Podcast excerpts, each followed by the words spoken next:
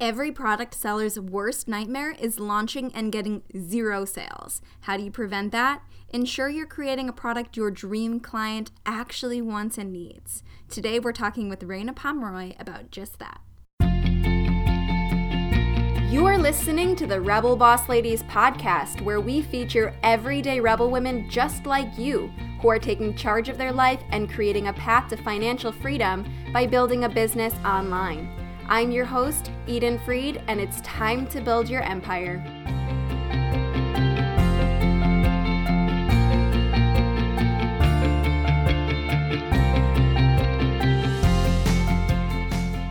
Welcome, welcome, welcome back, Rebels. I got a good one for you today. Reina's on the show. Can you tell I'm excited? Reina Pomeroy is a certified coach and founder of Reina & Co. Through Reina's signature program, Dreamy Client Magnet, creative entrepreneurs get laser focused so they can book more dreamy clients with ease, get paid to do what they love, and have the freedom and flexibility to enjoy it all. She is an ICF certified coach, speaker, educator, author, and podcaster. When not fully immersed in her company, which is rarely ever, you'll find Reina supporting students at Stanford University's Graduate School of Business. Reina's work has also been featured on the top charts of iTunes podcasts, TheEntrepreneur.com, Influencer Podcast, Entrepreneur on Fire Podcast, Brit & Co., The Huffington Post, and the Rising Tide Society. Reina and I have a great conversation. We're going to be talking about a few different things. Number one, making sure that you don't create a product in isolation. Basically, this is when you assume your audience needs something and you create it for them, or you just decide you want to make something and then you present it to your customer, crossing your fingers and hoping that they want to buy it, all without validating that your customer actually wants or needs that product or offer. This is a recipe for disaster. Do not do it. We also talk about ensuring that you're creating a customer centric offer, meaning your customer has actually told you in one way or another that they want or need your product. We talk all about ensuring you communicate your offer well to your dreamy customer so that they know that it's right for them. Okay, enough background. Let's dive in. Welcome, Reina. So excited to have you on the podcast. Thank you so much for having me. I always like to start off by inviting you to tell us a little bit more about who you are and your background. Let's get everyone acclimated with you. Tell us who you are. So I am Reina Pomeroy. I run Reina & Co., which is a life and business success coaching practice. I like to call myself a focus coach. So I see a lot of entrepreneurs trying all the things, doing all the things, and getting kind of burnt out by all the options, right? And I like to help people focus on what's most important so that the needle actually moves in the right direction on their businesses. And so, for the past four years that I've been running my business, part of the time has been solely dedicated to working with people one on one. I learned so much about my dreamy client, and now I have a program called Dreamy Client Magnet. And, you know, I started out with like this huge money mindset block of like I don't really like to sell. I don't really need to make money, but like truly we do, right? Like as heart centered, kind, giving, generous human beings, we can't just go out to help people. We have to, you know, be willing to like ask for the sale. And now I'm in a place of such, I, I'm just so lucky to be able to work with people who are in a similar place, like have that heart centered, like wanting to give mentality, but also have something super significant to contribute to the world. And so now we teach people how to do this for themselves to help them articulate what is most important to them and really basically make more money doing what they love to book more clients and the best part is to have that freedom and flexibility we started this business for in the first place. Absolutely. I love that you mentioned um, that you work like with that you spent a lot of times with people one on one and that that's how you've learned a lot about your customer. I think there's nothing better than that. And I don't know if you can talk a little bit more about this, but do you think that that's something that people almost like avoid when they're starting to figure out like adding in some additional income to their business and figuring out what their customers want do you feel do you feel like people avoid that one-on-one conversation I think so. I don't know what it is because most of my people are um, introverts, and so they want that like more high intimacy contact. But at the same time they want that passive stuff right? Because it feels easier but i have found that when you get paid to do the one-on-one work you're actually getting paid for market research right? You're getting paid to understand what's in their brains, what's necessary, what are the kinds of things that they're always going to ask you about. And by working with people one on one, you kind of get a sense of like what the patterns are. And then you get to create a cool framework, which I think the framework uh, like creating a framework around the work that you do is one of the best ways to get into the passive income stages of your business. And when you do it sooner, it, it might flop because you're creating an isolation. You're trying to like figure out, kind of like trying to read people's minds, but you don't really know what's in people's minds. Um, we're talking all about the heck yes offer, and that's really about like being able to intuit and know what's in people's minds and how they talk about the problems that they're having. So basically, without talking to your people, there's just no way to predict mind read what they want. yeah, I mean, do you like do you feel like if people were trying to speak your language but they weren't really quite speaking your language you would want to buy their thing? Probably not oh, right like oh it's the opposite of a heck yes. That's a heck no. Right. Uh, yeah it's like ooh i don't really let i don't really want that. Or like it just doesn't like register as even a thing that's for you. So yeah. When we're talking about creating an isolation tell us a little bit more about the damaging effects of that are yeah really so it, it is right i've i've done this in the past. So when I had my first business, which was the wedding planning business, I was kind of like, I'll do all of the things, right? Like I will serve all of the people and I will create offers that are like a custom proposal for everybody and everything. Nothing of nothing in my past business was a passive thing. So take that mm-hmm. uh, with, with a grain of salt. But I think that when you create in isolation, what happens is that you make a lot of assumptions about what people want, what we want to do, and we try to impose our beliefs, our ideals, how we want to work on somebody else without really consulting them about what it is that they need, um, without understanding how they would describe their problems, right? Without understanding what it is that they need from us and the value that we can truly offer and the solutions that we can create with and for them. And so, what happens is that you might have an amazing product and it might just solve the problems that people have. But what happens typically is that you will launch to crickets right is that you will find nobody to buy it even though you're like somebody give me a chance. And it will solve your problem but it's like it doesn't quite like fit the lock doesn't fit into the keyhole right? And so like you're you're making these assumptions about people and they're just not matching up to what they think they need is. So um, there's a common concept i guess it, this is both in social work which is my training and also like in marketing as well is that like you have to meet people where they are so if they're saying one thing and you're talking about something that's related but it's not quite exactly right you're just not going to be on the same wavelength. And so let's get you on the same wavelength. Let's get people to say, oh my gosh, I feel like you're reading my mind. I feel like you're reading my journal, right? Like my diary. And I feel like you just took that out of my brain. That's what we want that's how we get that heck yes offer where people will whip out their credit cards before we even get to the sales page before we get to the like real meat of the pitch because people are just so excited that you you understand me right? Like that empathy is is right there and spot on for for whatever it is that you're trying to solve the problem for. All of our listeners are aspiring product creators or currently product creators and um, I'm sure some of them listening are thinking, Am I doing this? Am I creating a product in isolation? Or worse yet, have I already done this? How do we identify whether or not we've done that? Yeah, I mean, I think it's different for every single person, right? Where they're starting and all of that. I think one of the things is like if you've done service based work and you're creating a product based on your knowledge, then you're probably doing okay, right? Like you kind of have a gist of what it is that that they your audience will need. Um, one thing I will say about that is that you have to go back to the drawing board and like ask them about like where they are right now, so that the marketing also meets the actual demand and not just the product, right? Like the product might be great, but if you don't know how to talk about the solutions and the, the the reason why people need it right now why you why this right then it's going to flop and on the other hand if if you haven't done one-on-one work and you haven't really done interviews with your dreamy clients and you don't really know who your dreamy clients are and your audience is really pretty wide and you're like i can help everyone right it's probably not going to work as well i think that getting really specific for both both audiences that we just talked about is going to be really helpful to understand that like like what is it that they are both struggling with is going to be incredibly helpful um, you know i was just thinking about I, I follow this person on instagram she doesn't really have like a very specific business, but it's all about like her hand lettering, hand handwriting is so beautiful. And so she just like does journaling and she posts about her journaling and she had a goal to create a course about like um, like writing pretty letters. And i was like that's solving a problem right?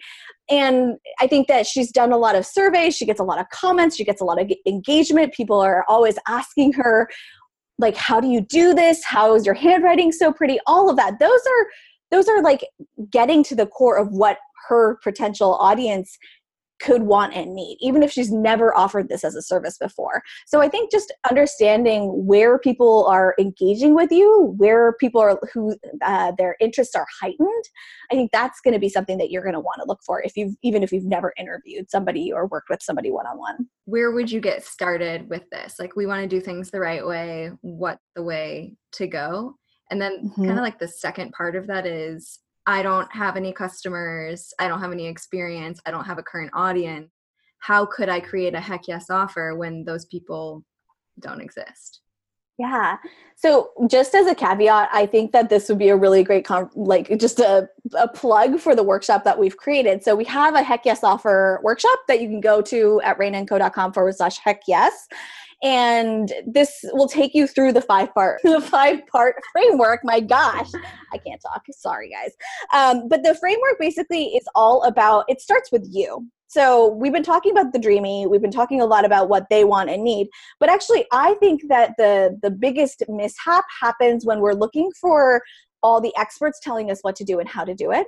And i think that the biggest thing that we need to slow down and do is consider what do i want right? And the reason being is because when we get to the end of the success path, you don't just want money. You want a life that is exciting and happy and freedom filled whatever your values are right and you have to embed that into your into your offer now and so if that means that you want to be able to sit by the pool at two in the afternoon or go to a movie in the middle of the day, that is possible for you. But if you don't do it, if you don't start like kind of breaking those things down now and putting those into your calendar, it's not going to work. So the first step is really understanding who you are, what you want to do, and like what gets you really excited about the work that you do, right? Like, so, what do you really want to teach? What do you want to be known for? What are the things that you're going to want to offer to the world in in a passive format? And like, do you want to really be known for this thing that you're about to to teach the world? right to give people um, so that's where i would get started like doing a, a, deep dive reflection process about all the things that you could potentially talk about right like there's so many things that we are potentially good at could possibly teach somebody who doesn't know anything about it but do we really want that thing to be our thing. And then the second part is to really understand about like who your dreamy is. And like you said, like I have no customers, I don't know who my people are.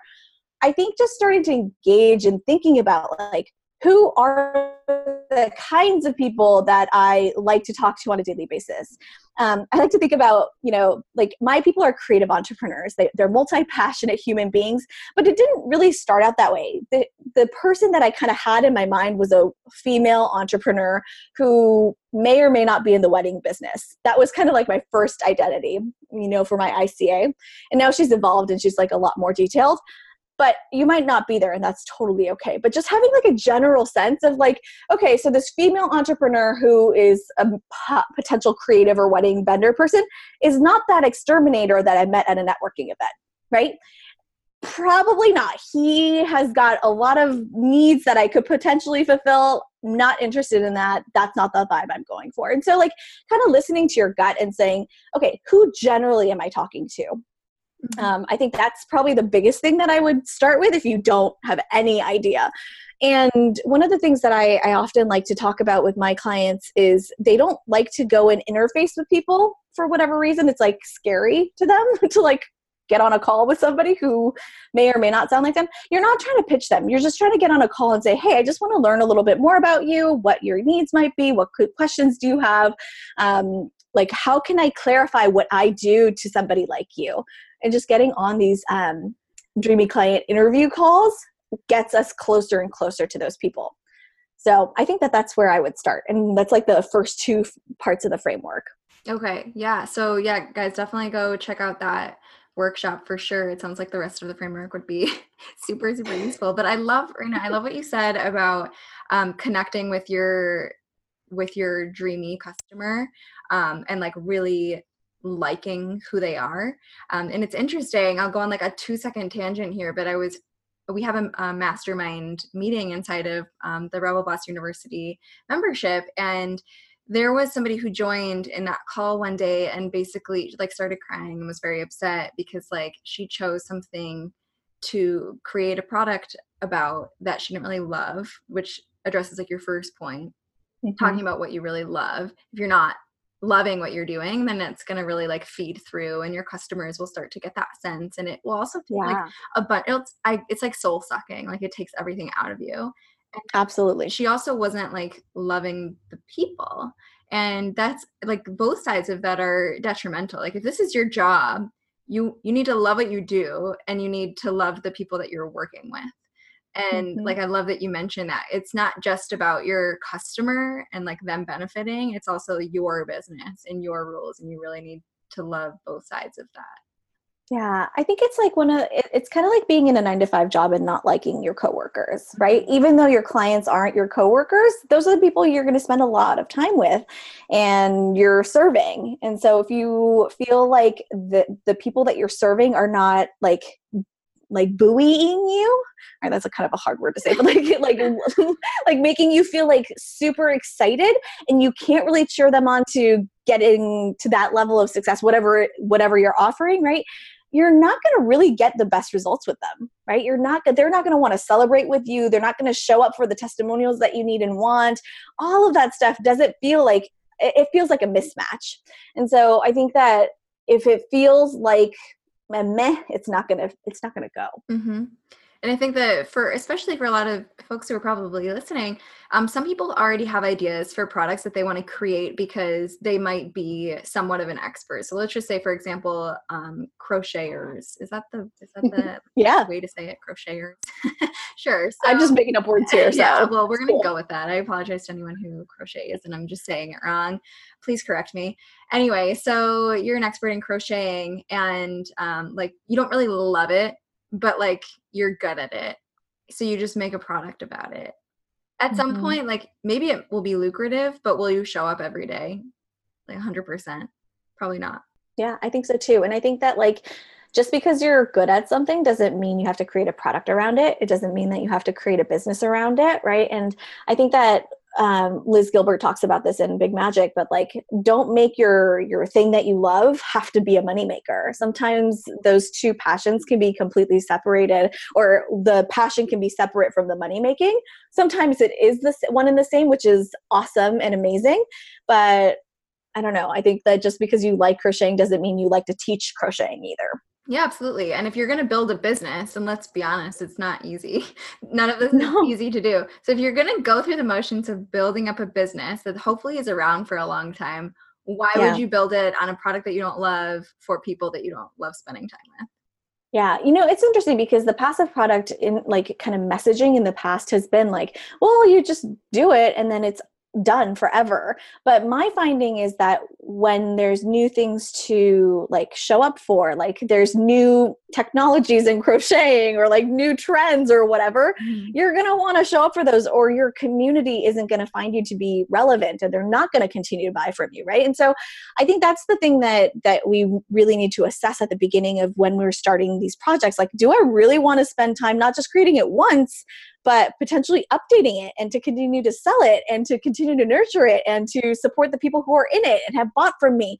So all of those things are absolutely important in consideration. Like it's not necessarily the first thing that you need to consider, but I would say that it's definitely part of the like ongoing consideration of like do I want to continue to nurture this this product? Yeah. Because if if you don't, it won't be passive right. ever. Let's talk a little bit about um, the Heck Yes offer for your dreamy client. Part of that part of the consideration here for creators needs to be what kind of product will be the heck yes and it won't necessarily be the topic of the product but it will be the format that the product is delivered in do you have any information on that? Like from your perspective, how do we choose the format of the product to fit with our ideal customer? Yeah, so this is such an interesting question, and I actually don't get to talk about this very much. So I'm excited that we get to, to piecemeal this together. I think one of the things to consider is like, what is the price point at which the the pain will be solved, right? And so if it's a really big, complex thing, then it might be more cumbersome, more intensive, and it might be like either um, like a big course or something like that. But it could just be like a recipe that like that needs to that is a, like a special family recipe that you're finally willing to like unveil or something like that. That could be a little bit less involved. It could be you know whatever. And so just kind of like thinking thinking about the threshold at which your ideal client is going to be like satisfied or not satisfied. So um and like the modality also really depends on your ideal client as well right? Like i know that for a fact my I have had this conversation many times with my deaf client, but like if somebody's deaf, a podcast is not going to do it for you, mm-hmm. right? Yeah. It needs to be a YouTube video or a video that's captioned, and there's there's a like the modality does matter for people, like in terms of accessibility. Um, so yeah, I don't know if this is answering your question, but I think it's like consider your audience. What do they need? What do you want to like show up for? Um, like what is the best way to showcase the the skills or talents that you're trying to teach somebody?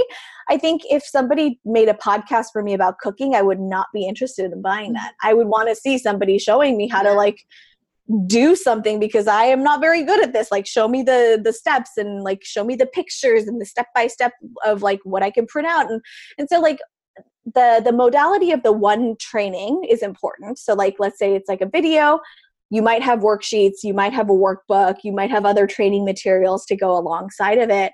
Um, so yeah, this is not a really like succinct or a thought through no, thing, but, you, but I think you're bringing up a lot of good points for people to consider, which is really, really important. Yeah, I think just like for, for me as an educator, one of the biggest things to consider is like, what is the adult learning process, right? And who is it that I'm targeting? And maybe your your students clients aren't even adults. So that's another thing to consider. If you're talking to kids that's a totally different process but like what is the the adult learning or like your ideal client's learning process and what is it that you can give them in order to make it happen? I think the first time you do it it's not going to be perfect right? It's it's okay that it's not going to be perfect and um, for dreamy client magnet which is like our signature program we started on thinkific. It wasn't the prettiest. Our workbooks weren't all that great. Our videos needed to get re-recorded um, and now we are on a different platform that looks so much prettier and everything is a little bit more like contained. And so the process and the the educational like experience feels a lot different.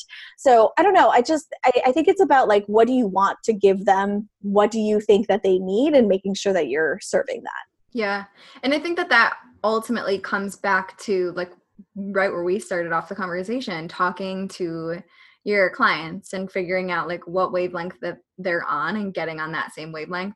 Because i know for me um, a lot of my customers their customers are moms and mm-hmm. um, so a lot of them want to create some sort of course that has audio that people can listen to on the go because moms are busy, totally. right? Like, uh, you know. Yes. I want to be able to wash the dishes and do my laundry and listen to your videos so, or listen to your. Yeah. An ebook is like out of the question unless you have an mm-hmm. audio version of that. Totally. so and I, that like is that helps make it might not be the t- determining factor for people in buying a product but it makes that an easier yes if the product is in mm-hmm. the right format for the customer. Yeah, I totally agree. Last, I think it was a couple weeks ago, Allie Casazza, who like sells to moms, she was in her Insta story. She was talking about this course that she released and how accessible was it was, and it was so easy for people to watch. And and another thing to consider too is that her videos are like ten minutes, her audios are like ten minutes, rather than like this drawn out thing that could be forty or fifty minutes, right? Like as a business course creator, my videos are much longer than hers. I think they're like maybe in the neighborhood of like twenty five minutes which is not super long, but it's relatively longer, longer compared yeah. to her stuff. Yeah, and so like she knows that the attention spans of her audience are a lot different than somebody else's, and so that might be another consideration too. Mm-hmm. Yeah, absolutely. Like de- definitely the length and type of content that you create, whether it's mm-hmm. for your paid product or not. You know, Yeah, I agree. To consider. So the other aspect I definitely want to touch on before we wrap up is um, objections. So when we're thinking about creating an offer that's like a no question, I need to buy this, it's going to solve the problem and pain point that I have in my life. The only way that you can successfully do that is if you know your clients super well, that you can anticipate all of the qualms and questions and like worries that they have before they even know that they have those worries themselves. So, any recommendations on how to approach that? Yeah, so I think one of the biggest things is that everyone has the same types of worries. They worry about the value of the program, right? Like, is this the right fit for me? Is this the right time? And then, do I have the time to even get through this? Like, I'm too busy to even do X, Y, and Z. How am I supposed to do this other thing on top of it? Right? Like, we're all strapped for time. And then the last thing is like money, because mm-hmm. we all want to know money. about the money. like money is hard. Right. And so like is this investment going to be worth it? I think one of the best things that you can understand about your product is like what are the biggest promises, the biggest transformations that your product is trying to create? And if you can answer that in the objection of value, time or money, you're going to be like so much better set up and find different ways of talking about it and understanding like what if if this one thing changed or if these two or three things changed what would be worth it to your client? Mm-hmm. right? What would be worth it to these people that are going to buy your product? Um, and i think that like we get kind of stuck in this um, mentality of like it's awesome it's going to be great like buy it. That's not really great marketing and thinking about like going back to that original uh, like uh, genesis of like why you created this product to begin with it's solving a problem. What is that problem? And how do how does she actually say that she has this problem? Like as a life coach when i was starting out i would say stuff that was like very floofy and like let's you know transform your life to you know so that you're more inspired or whatever. It's like that no one cares Reina nobody cares? Like maybe they do at like level four five and six but they're not like that is not their presenting issue that they're worried about. Um, and so like how does it actually come out of their mouth when they you know when they talk to their partners their husbands their kids their friends whomever? Like how are they describing those problems? And like if you can just be a fly on the wall what would what might they say? Even if you don't have that ideal client yet if you can empathize with your dreamy client you could probably write pretty good copy mm-hmm. the best advice that i was ever given was keep your marketing stupid simple um, yeah in terms of like the message that you you use to describe your product. Um, and that's it. how I like name all of my things and create the value incentive for all my programs. It's usually the format of like achieve X in X amount of time or mm-hmm. um, achieve X, you know, without X. Like yeah. do two times more work in half the amount of time. It's so funny. My brain doesn't work that way. I think it's because I'm an Enneagram 2 and I'm an ENFJ. Mm-hmm. Uh, I'd be curious to hear what your type is. But like my people are like very emotive humans mm-hmm. and the, they buy be, uh, because of a feeling rather than like the numbers concretely. Mm-hmm. So that's really interesting to know too. Like your people buy because they want those number results. Mm-hmm. Oh yeah, yeah, absolutely. And that's why my entire it, it's interesting. Like I've changed my brand a lot, and people who have been around since the beginning know that you know I I recently added in Rebel. Like my brand is the Rebel Boss brand because um, we like are straight to the point, no fluff, like mm-hmm. the mm-hmm. froofy like womanly marketing that you see all around mm-hmm. is not really like the kind that appeals to yeah. let alone to the people that you know stick around and hang out with me yeah um so i like quick tangible results like very very practical and that's kind of totally like what i give to my people and I, you know, yeah. I think that that's like it, it doesn't like you said it's not going to be what works for everybody but that's okay. It's definitely yeah, like there's not one way, which is kind of fun. Yeah. It's it's kind of like a double-edged sword, right? it's whatever you pick will you know other people will like stick to it, and then other you'll repel other folks. But that's the point. Yeah. Right? I think so. And I think that at different points in people's businesses or people's, you know, lives, they'll want different things. And that's okay. Yeah. That's why people have different mentors, right? And um yeah so i think it's like a combination of like who like who you are as a person with who your dreamy client is and like just making sure that those things are matched up rather than like in conflict. So, what are we missing? Is there anything else you feel like we should hit on before we wrap up? Yeah, I think it just just a little bit of an encouragement that like if you feel like you have launched a crickets, we have all done it.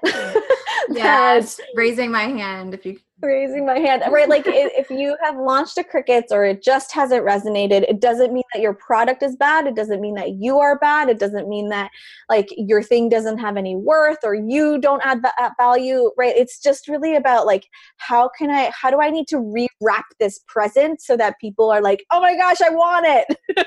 Right? Instead of it being like a oh okay well that's another thing that i don't need to be paying attention to like another thing that I really, really love is like if you have the excitement and the enthusiasm and like you can show that off, you're going to be so much more likely to convert people just with that energy.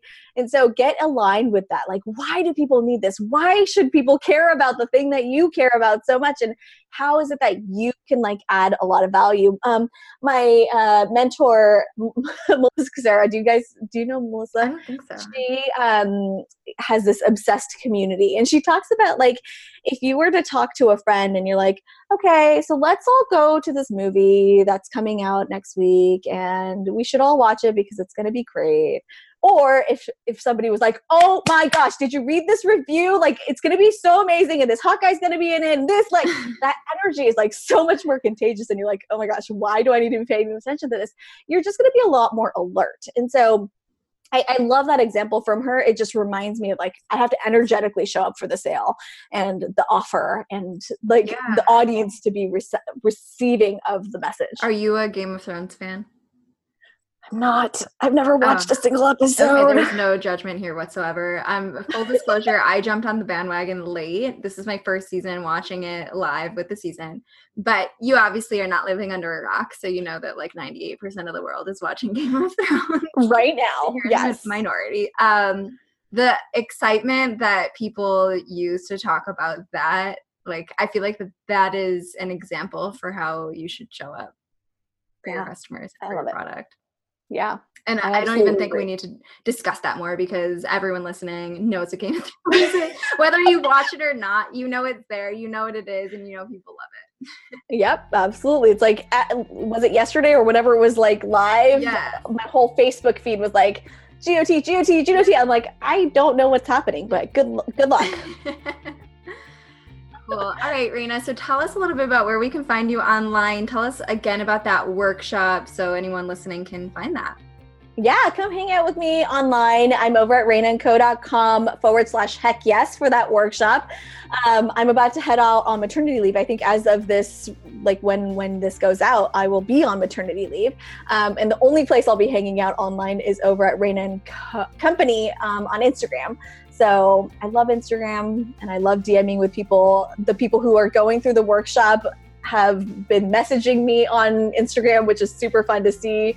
Um, so yeah, it's just a really fun way to communicate and like just kind of get in the the know of all of the things that that I'm working on. Awesome. Well, good luck to you with the baby maternity leave, and really excited to share this episode with everyone. Thanks for having me.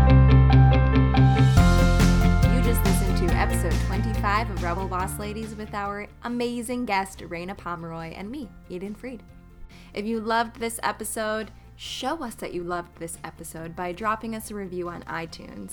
And don't forget to spread the love on social media. Take a screenshot of this episode, share it on social, and be sure to tag me and tag Raina. Rebels, it's that time again. Keep kicking ass, keep putting in the work, and most importantly, keep showing up.